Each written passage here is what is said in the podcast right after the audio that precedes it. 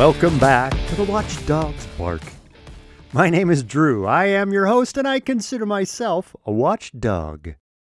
All right, I got a lot of comments about my last one saying that I went in kind of a rant. I did. I did.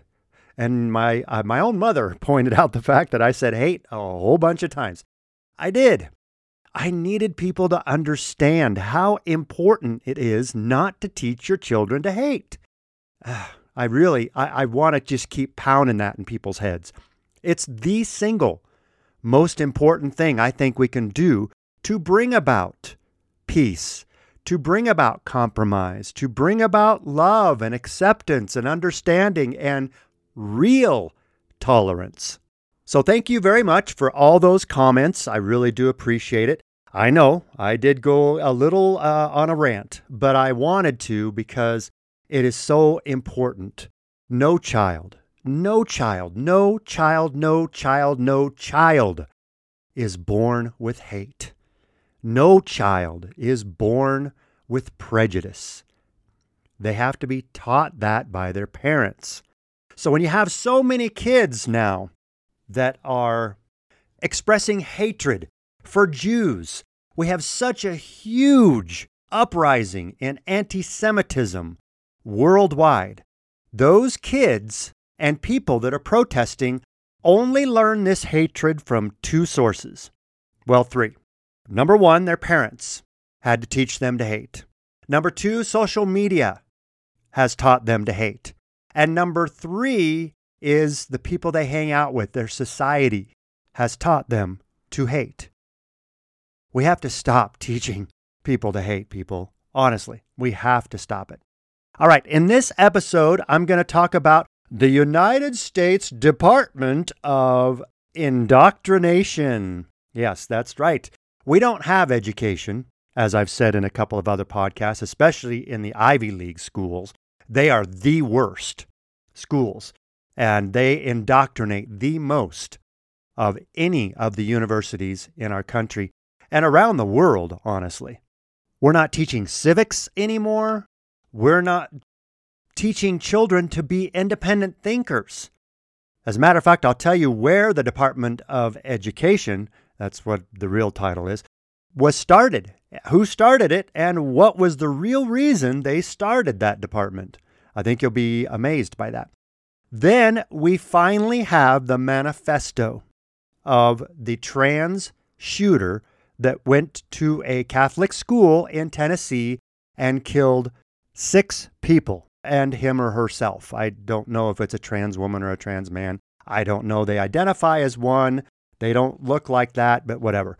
Um, and I know now that the FBI kept this manifesto hidden for a reason. The motivations for this trans shooter are not what you think, and I think you'll be a little surprised. I'll read part of the transcript of this manifesto. We only have the first three pages, uh, but it's very obvious what the motivation for these shootings were. And definitely the FBI and the left does not want you to know what this, and I'll explain why I think they help withheld this so long and didn't want this going to public. And then we now have video proof of the Bridgeport, Connecticut mayoral race was fraudulent. And there was one individual that was responsible for the majority of fake ballots and fraudulent activity. And we now have proof in Georgia that there was election fraud committed in 2020. Oh, weird, right? And I'm sure this will be banned everywhere because I'm going to actually talk about that. I, I either get videos uh, banned on YouTube if I talk about the vaccines or if I talk about voter fraud. Oh, no heaven forbid we know the truth about 2020. These three things, and perhaps others that I feel like talking about on this episode, episode 59, everything will be just fine. Listen to episode 59. Uh, uh, uh, okay. All right. So Let's start off with the U.S. Department of Indoctrination. Do you know who created the U.S. Department of Education? None other than John D. Rockefeller. That's right. One of the world's first billionaires created the U.S. Department of Education. And he created it not to educate in the sense of the word, not to teach people to be independent thinkers and think for themselves. He created the Department of Education to educate workers. Period. He wanted people educated enough to be effective workers. That was the only reason why the Department of Education was created. Now, I believe that the whole department needs to be shut down. I really do. I think all funding needs to go away for the U.S. Department of Education. And I, needs, I think it needs to be created from scratch, from the ground up, to be a system that teaches young kids how to be independent thinkers, how to be innovators, how to be productive members of society. Right now in our education system, the graduates of our education system are not really becoming productive members of society. They're becoming productive protesters and little soldiers for the socialist agenda that's being pushed in our country. But you can get maybe one out of a hundred that knows anything about our government, knows that there's three branches of government, and no, they are not the Republican Party, the Democratic Party, and the Independent Party. No, that is not the three branches of government. And for those of you who don't know, the three branches of government are the executive, the legislative, and the judicial branch. In addition to civics no longer being taught in schools, schools are eliminating programs that would contribute to independent thinkers. Schools are eliminating art classes. They're eliminating home ec. They're eliminating auto shop. They're eliminating some PE. Some, some schools are eliminating PE because it's not fair. It's competition. Oh no. And some p- schools are eliminating music classes, theater classes. Heaven forbid anyone learn how to be really creative in their thinking and and creative uh, artist of some kind. That would be horrible to have people raised that way. No, no. We need dedicated, militant protesters. That's what we need. That's why we have millions and millions of pro Palestinian protesters on all campuses all over our country because these students have not been educated they have been indoctrinated. When these kids, these students, these protesters are screaming things like Free Palestine and From the river to the sea, Palestine will be free, and also saying that Israel is committing genocide against Palestinians in Gaza Strip they're showing me how incredibly ignorant they really are. You know, Golda Meir said it best. Actually, there's a couple of great quotes by Golda Meir. One thing that the Palestinians need to understand is this is how Israel feels about what's going on. And in at the time when Golda Meir said this, it, they were they referred to as Arabs. But she basically said, We can forgive the Arabs for killing our children. We cannot forgive them for forcing us to kill their children. We will only have peace with the Arabs when they love their children more than they hate us. Think about that quote for a second. Palestinian parents are teaching their children to hate Jews. They're teaching their children that Israel are the oppressors, that they're occupiers, that this land was always Palestine, and that the Jews stole it. And if you go back and read actual history, that's not true. But that's what they're teaching in schools. They're teaching that Israel is occupying Palestinian land.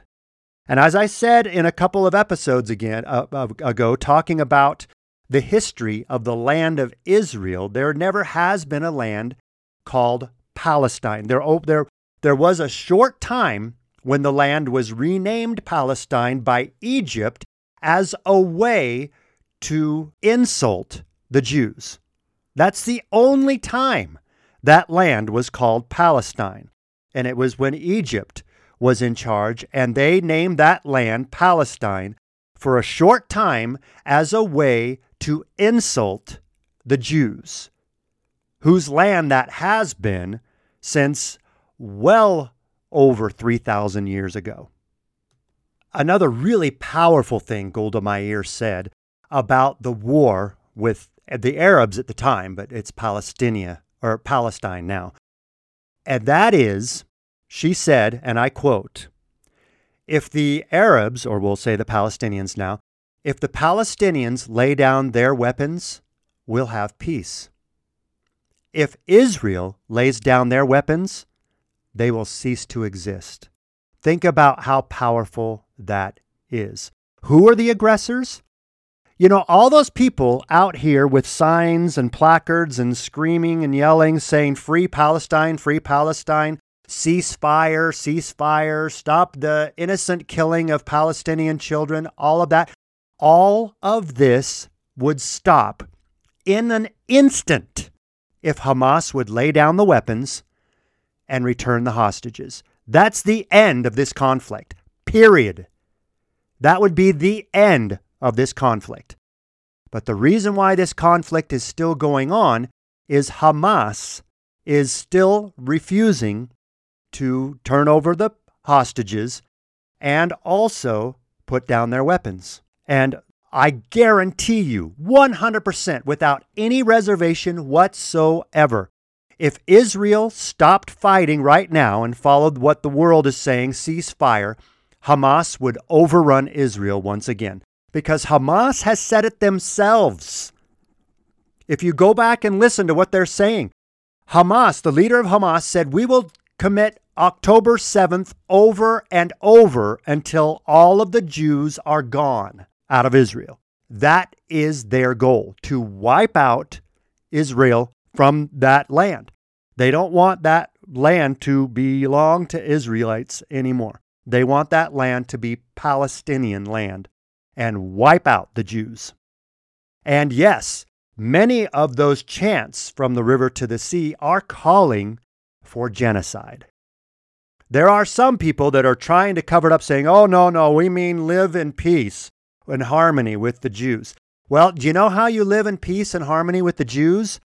Go to Israel and see over 1 million, I think it's 1.2 or 1.4 million people living in Israel are Palestinians, and they're living in peace.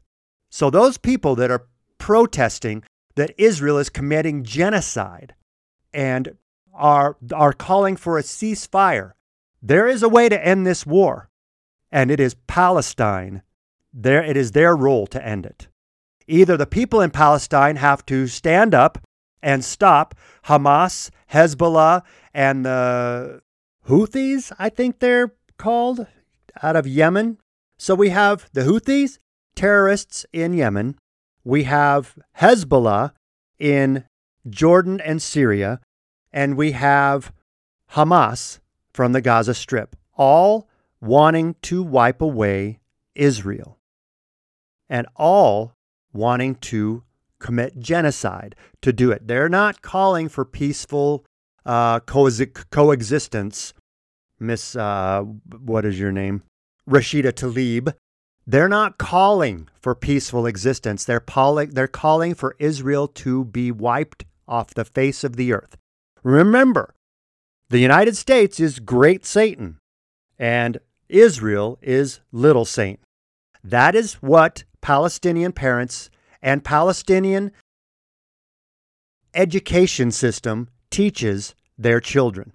And sadly, that has become pervasive all through our education system. That's why there are so many ignorant people coming out of our education system that think this is Israel's problem, that it's Israel that caused this, that Israel are occupiers, that Israel are calling for genocide or committing genocide against Palestinians. This is 100% false. But don't worry, those, those teachers are teaching children that it's okay to be another sex. And, and their depression might really be that they're, they're really another sex and that God made a mistake and put them in the wrong bodies. And, you know, and they can, they can be whatever sex they want to. It doesn't matter when they were born. I mean, doctors just guessed that they might be a boy or a girl. It has nothing to do with the fact that you have a penis or a vagina. Or, oh, also, the medical profession is now trying to change the name of genitalia to be more gender neutral. I kid you not. Listen to this. This video comes from Instagram Reels, and it's from the Isabel Brown. I assume her name is Isabel Brown. So go to the Isabel Brown, I S A B E L Brown and follow her because she puts out some really good videos. This one should let you know how absurd this really is. This is the U.S. Department of Pediatrics, board certified physicians. Listen to this ruin your Monday. But last week, the American Academy of Pediatrics gave a presentation encouraging doctors to change the name of genitalia to make things more gender inclusive for your young child. Instead of calling feminine or masculine genitalia according to their clinical medical names, which might be important in a doctor's office, they want to call your child's body parts innies or outies. Vaginas are now front holes. I I I wish I was making this up. Like this feels like a South Park episode, but they actually want to change the name clinically of a clitoris to a dicklet. Where's the clitoris? Or your breasts become chesticles. And sorry, these are not chesticles. As if that wasn't absurd enough, they actually recommended, presumably regardless of gender identity, that if any pediatrician has a patient who is menstruating, they recommend considering hormonal contraception, aka birth control for children to stop their period for period cessation. And for non pharmacologic treatment of gender dysphoria, they recommend very safe, minimal risk procedures like chest binding that has minimal side effects of rib or back pain or spinal deformity, restricted breathing, or even tucking, which has just the slight minimal risk of infertility for your son. These are the people treating, allegedly, your children. We, we are a joke, America. You know, honestly, it's no wonder children are so confused. Those that want to be politically correct, is what it used to be called, now woke, want to not offend anyone no matter what, are changing definitions that made the most sense into definitions that nobody would understand. I mean, innies and outies, okay, I'll, go, that's fine, I understand that, but front hole for the vagina? Uh, what? And bre- uh, chesticles for, for, for breasts? I mean, this is honestly, like she said, it's honestly like a South Park episode. We are going into the comedy of the absurd. And it's all coming from the U.S. Department of Indoctrination, which used to be called the U.S. Department of Education. All right, moving on. Goodness gracious, we need to. All right, now we finally have at least the first three pages of the manifesto that was released by the shooter, the trans shooter in Tennessee, that went into the Covenant School. She was a former student of this school, by the way. She went into the Covenant School and killed six people. And the media and the FBI kept this manifesto hidden for a long time. And now we know why. Number one, it shows that this trans shooter, and no, I will never say the name. I promise that, and I will never I will always stick to that. And I wish the news organizations worldwide would do the same thing. Stop posting pictures of the, the, the assailants or shooters or murderers or whatever and stop blasting their name all over social media because that's what they want. Most of these people are doing it for publicity. Most of these people are doing this for notoriety. Now, almost all of them have some form of mental illness. This person was uh, identified as trans, but that was not the motivation for the shooting. We now find in this person's manifesto that they were white haters. Yes, she was a white woman, but she hated white people and killed people because of their white privilege. Do you know the reason why the FBI doesn't want this released publicly? Is because this is what they are teaching. And I'll go back to my previous comment really quickly about the education system. This is what they're teaching in our education system that whites have privilege and that they should be shamed and ashamed of their white privilege and they should do everything to be anti racist. And all of, of these ideas are coming out of our education system. See, I'm tying all of this back into the whole thing. This whole podcast is going to be about that, and it's all going to tie back into that. This is very, very important because number one, this person planned this for months. She wrote in her diary, uh, you know, weeks before this was going to happen, that she was really looking forward to this. And and then if you go to the three pages, and this came from uh, Steven Crowder, by the way, Louder with Crowder. Uh, he released these three pages, and one basically is on the day she was going to, he or she, I don't know, was going to commit these murderers. This is what they, I'll use in this context because I don't know if it's a, a man or woman, uh, this is what they wrote that morning in their diary as a manifesto. Today is the day. The day has finally come. I can't believe it's here. Don't know how I was able to get this far, but here I am. I'm a little nervous, but excited too. Been excited for the last two weeks. There are several times when I could have been caught, especially back in the summer of 2021. None of that matters now. I'm almost an hour and seven minutes away. Counting down the minutes is what she's doing. She's counting down the minutes until she's going to commit murder. She goes on, Can't believe I'm doing this, but I'm ready. I hope my victims aren't. My only fear is if anything goes wrong, I'll do my best to prevent any sort of. I can't read that scratch out. And she says, this is actually a prayer asking for this. God, let my wrath take over my anxiety. It might be 10 minutes tops, maybe three or seven. It's going to go quick. I hope I have a death high death count, ready to die. And then she signs it. That's just one page. Now, other pages, I'm going to really have to um, not say all the words on here because there's a whole lot of language. All right, so basically, and then another thing, she says, kill those kids, those crackers. Now, for those of you who don't know crackers, crackers is a derogatory term African American people use towards white people. So, how is a white woman or white man identifying as a woman, why are she calling other white people crackers?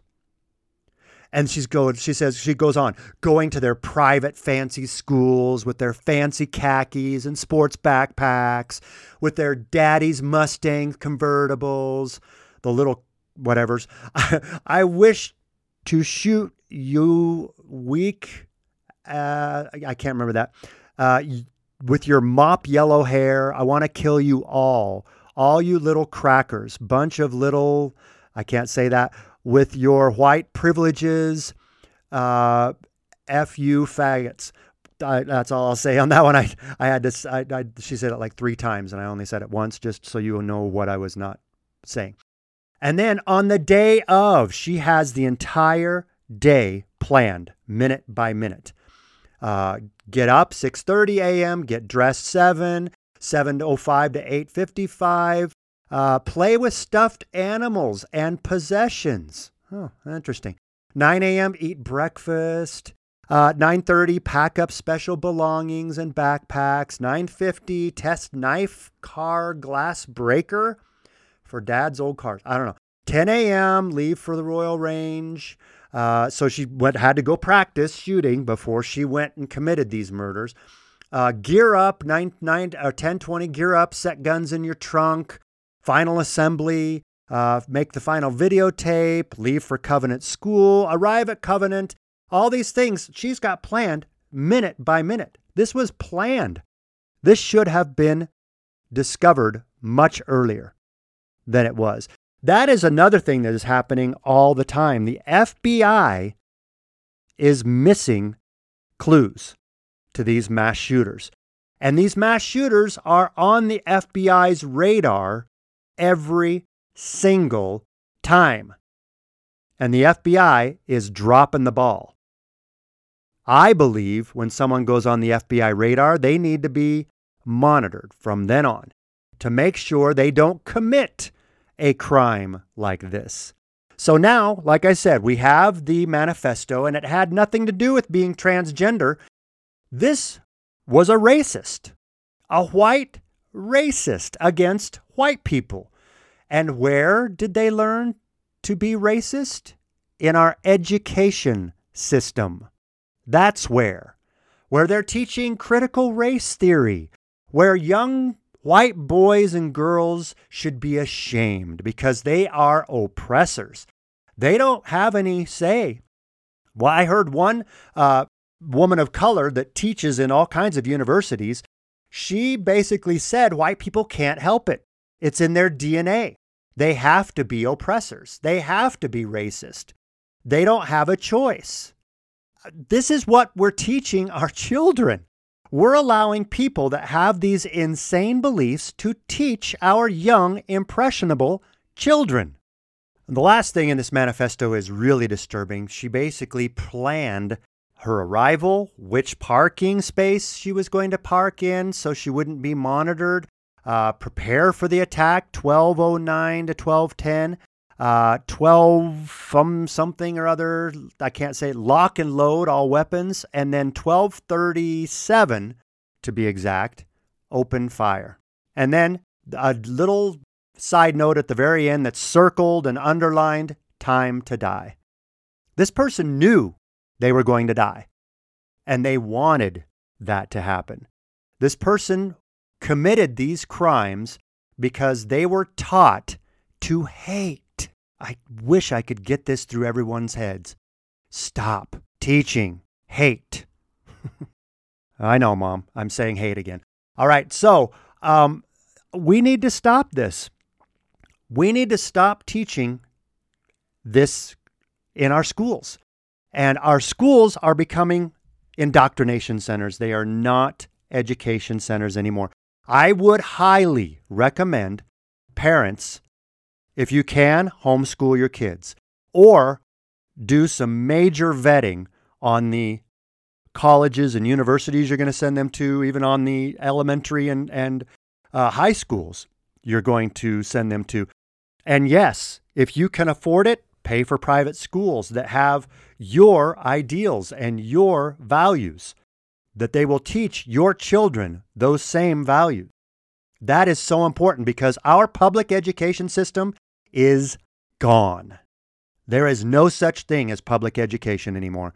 It is all indoctrination. And of course, that is my opinion. If you have a different opinion, or if you want to agree or disagree with anything I just said, don't hesitate to write me. Seriously, Drew, D R E W, for those who don't know, at thewatchdogsbark.com. No apostrophe between, uh, you know, dogs the G and the S. So Drew at thewatchdogsbark.com. And I want it to be very, very clear because I, I want anyone to feel free to write me. And you can write me anything, absolutely anything. So I believe that we need to, again, and I'll say this and then I'll move on to the other topic.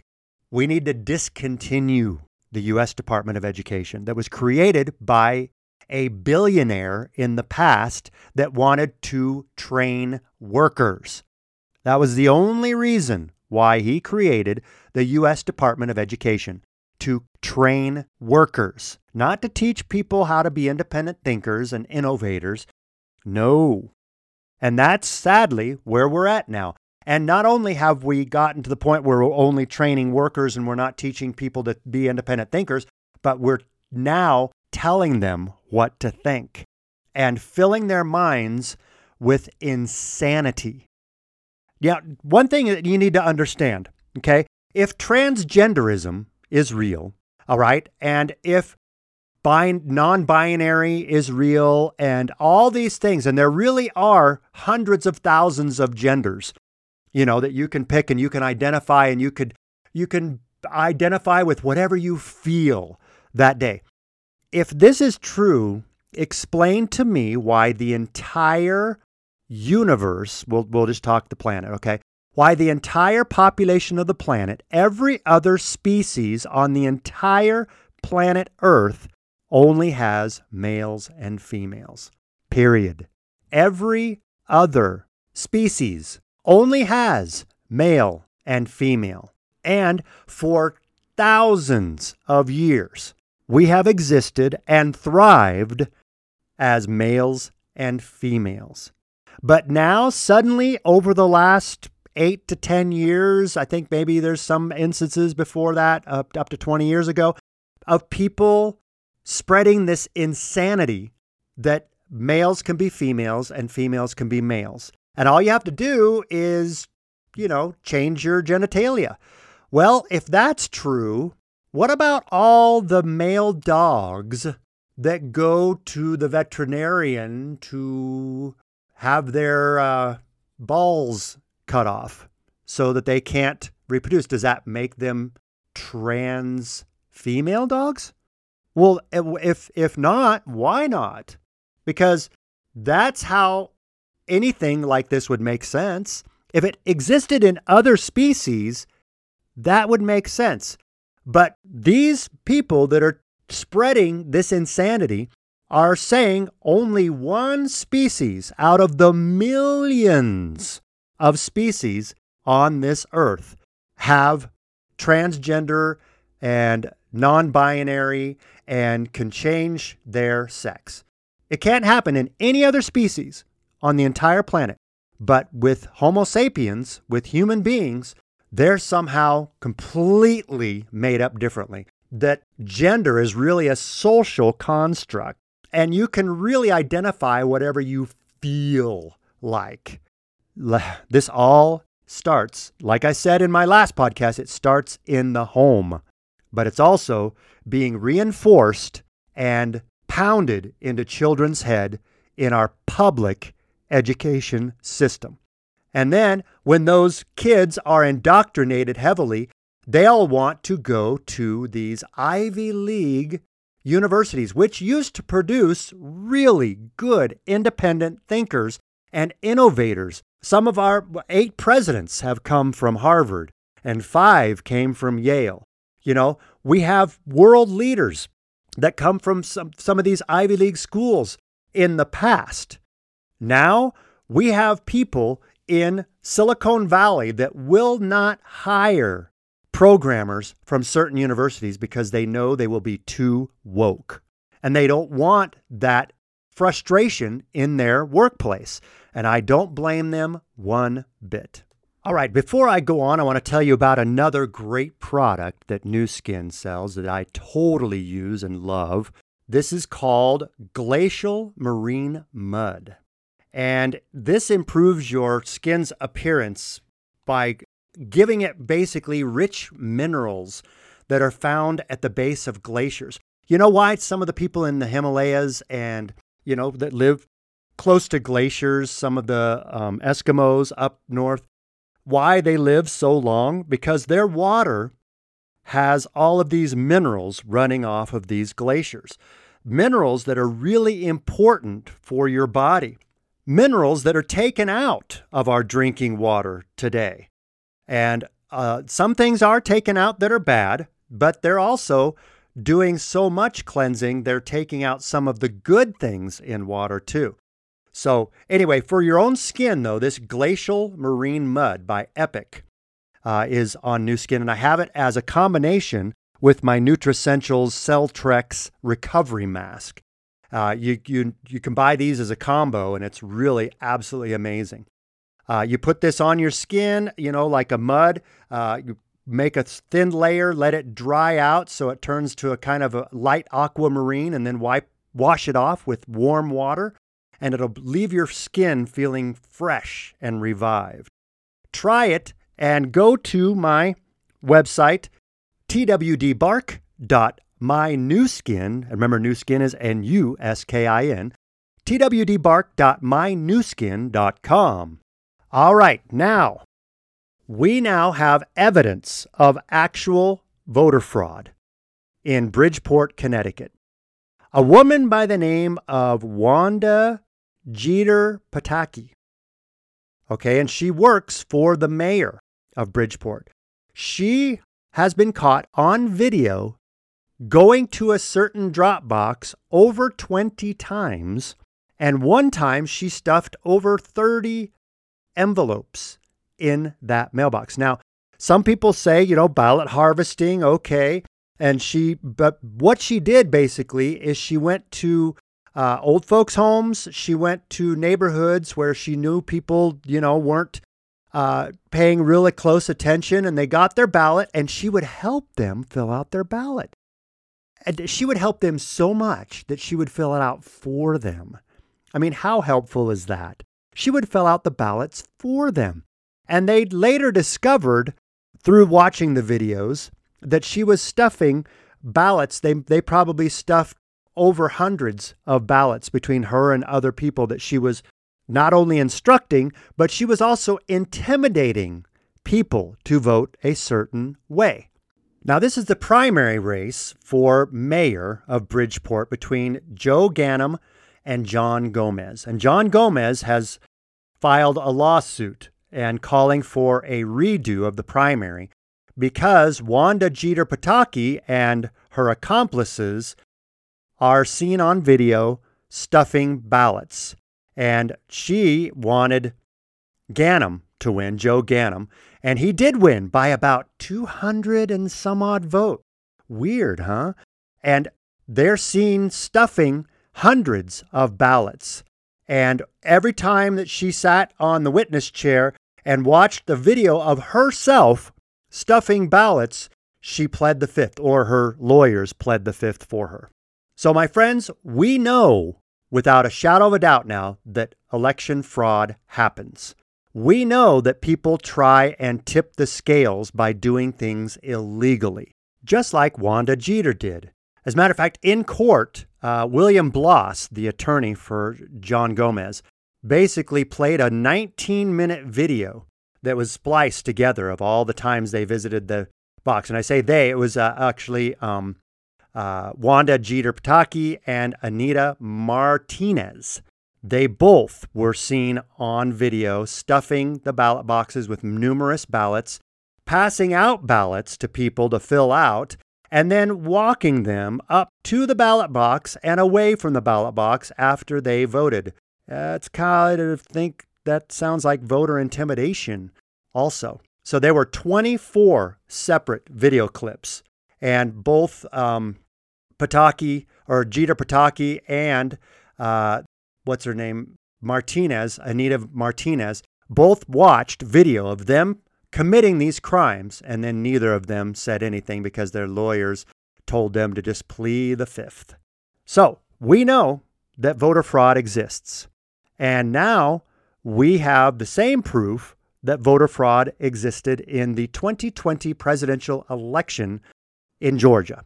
There is a woman in Fulton County, Georgia, and yes, that's where the uh, trial that Donald Trump's going to be going through is in Fulton County, Georgia. And Trump claims he's got a 100 page report that proves election fraud in Georgia. Well, there's a video that definitely proves someone was committing election fraud. I don't know her name, but there's a woman. She was dressed in yellow, and she is seen putting the same ballot in the counting machine over and over and over again. So, how many ballots did she multiple scan for extra volts? We don't know. But we now know it happened. Just like we know that when the Georgia Dome claimed that there was a major water main break and they had to stop the counting for right now, and all of the poll watchers and Republicans left the Georgia Dome for their safety, I do in air quotes, that counting continued there in the Georgia Dome. And it shows them pulling a big suitcase out and opening up the suitcase and starting to feed those votes into machines. Well, why was that suitcase hidden? Huh? Why, why did they have to pull that out after the poll watchers left the Georgia Dome? And by the way, this water main break was just a leaky toilet. That's literally the, all it was in the Georgia Dome. You know, it will probably be years from now when all of this comes out, and by then it won't matter. And that's what they're counting on.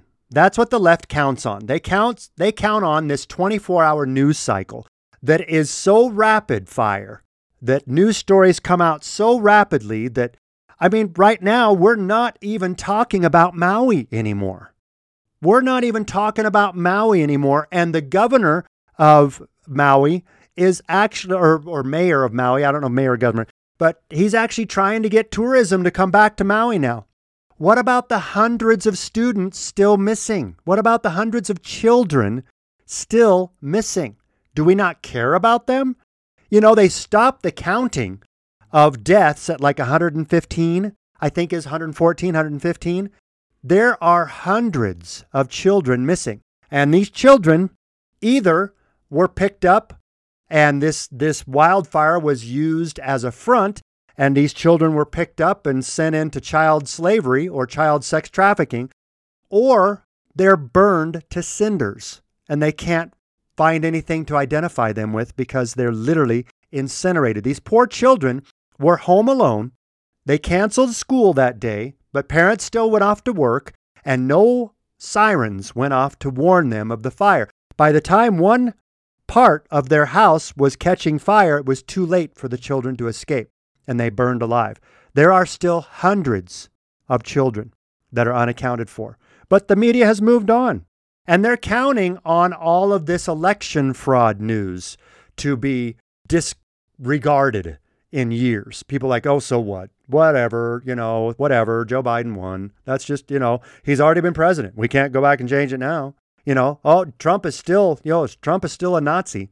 Oh, yeah, Trump is still Hitler incarnate, according to uh, Joy Behar in um, The View. Why anyone watches The View, I will have I have no idea. That is literally the panel of some of the dumbest women in the world. And just remember this, and this is before I, I send you off with my positive note.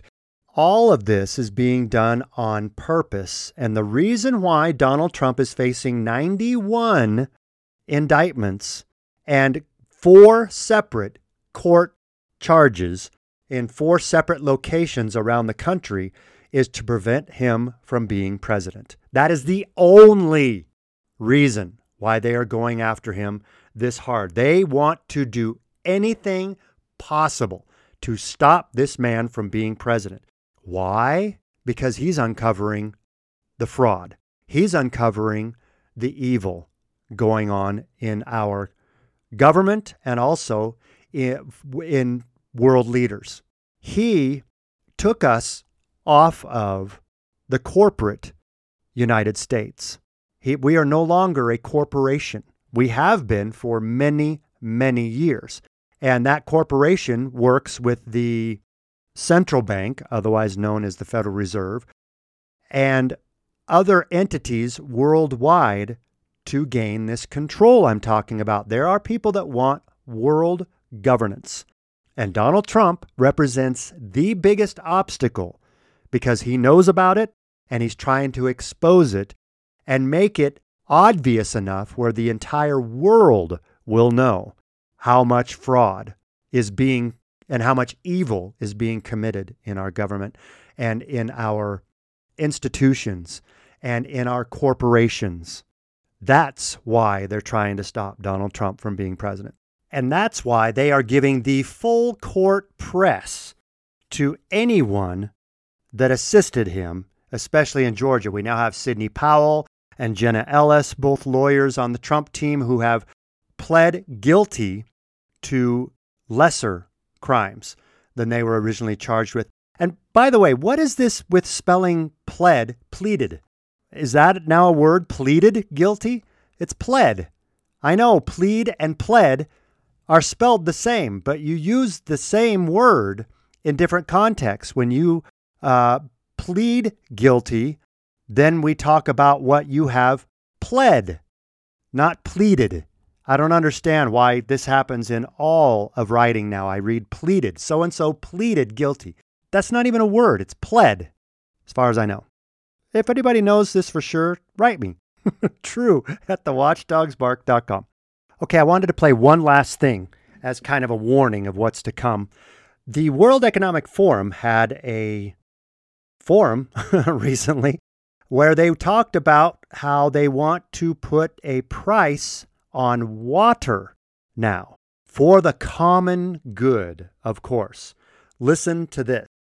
We need to put the economics of water not only in terms of monetary values, but also in terms of governance, in terms of, of recognizing water as a, as a commons that we now need to manage as a, as a broad systems approach. So that's why this commission is not only necessary but but urgent to take this challenge on. You know, not only have we not focused on economics of water, when we have focused on water, we've only focused on drinking water, domestic water, and that is roughly 150 liters per person per day, which is what what the wealthy are using. It's a, it's a review on the economics of water, and we will be looking at the value of water and considering different novel economic policy measures, of which one may be, for example, putting some form of price on water in order to guide and, and give incentives, but not as a price to punish uh, those who are poor, but rather to reward those that are stewards of fresh water for the common good. So this is quite an exciting moment.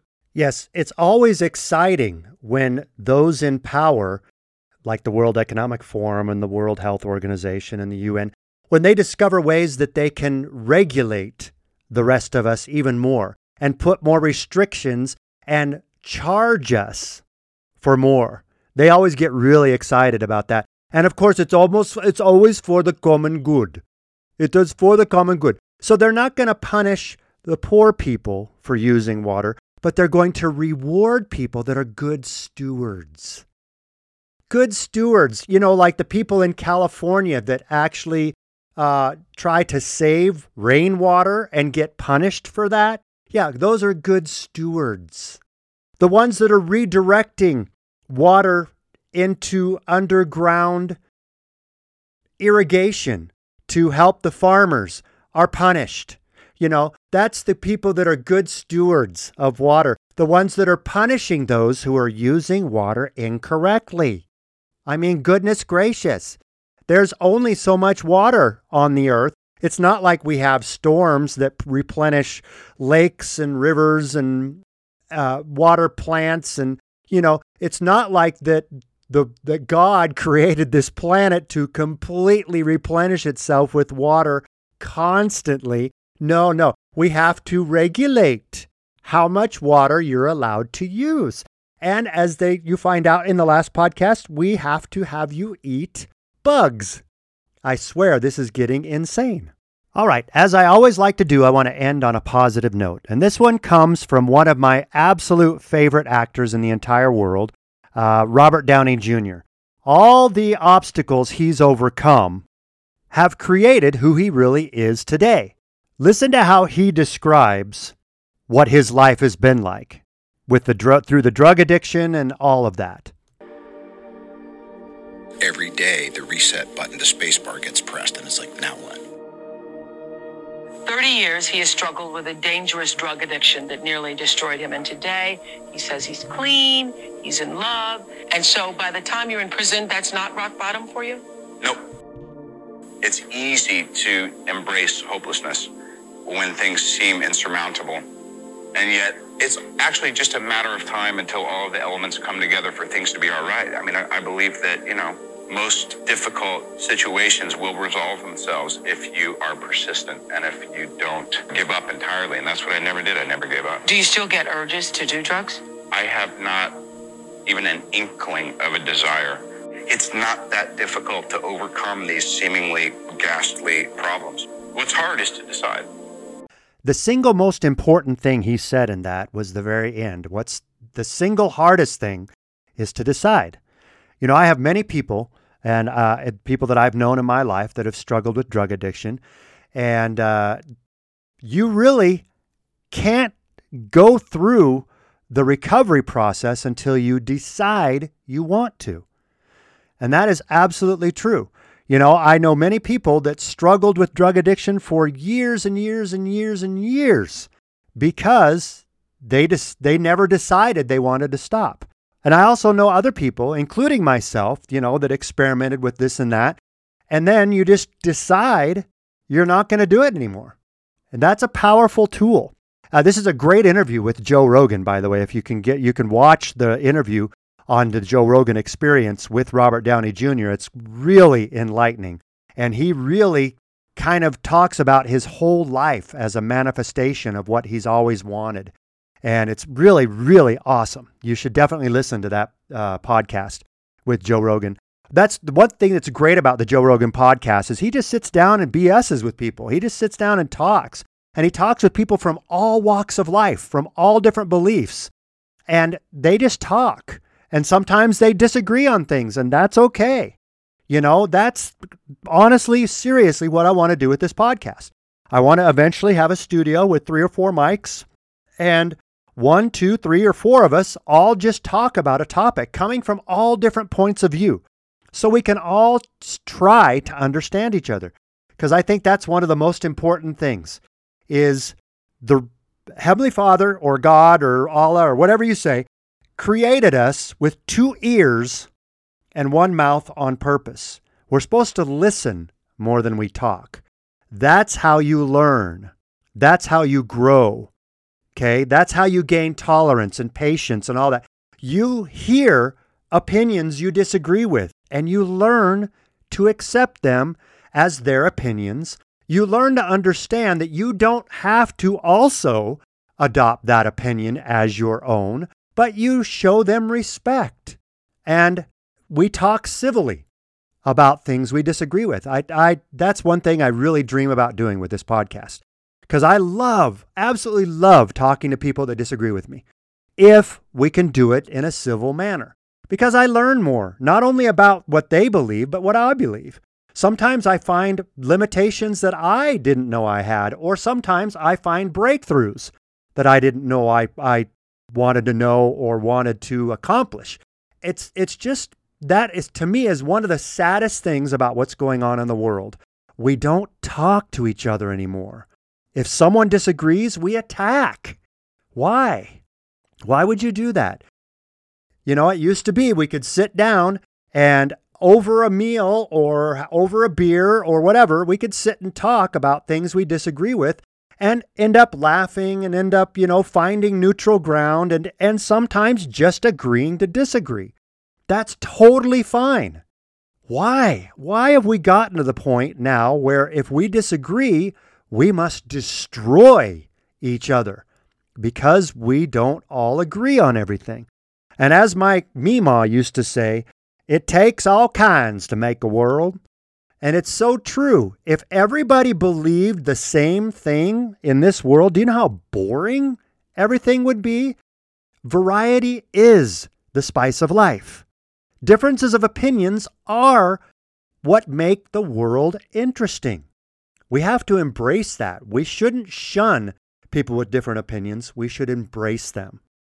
And if anyone is struggling with something really hard, like addiction or mental illness or stuff, you have to decide you want to end it.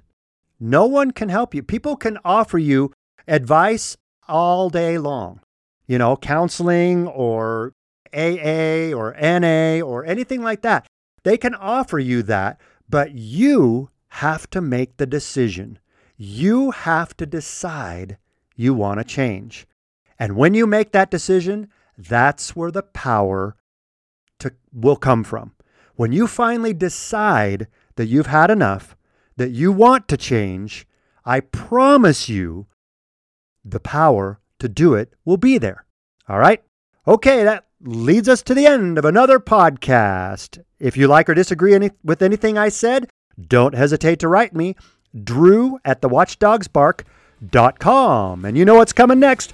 Until next time, create an amazing day and please help me relay the bark.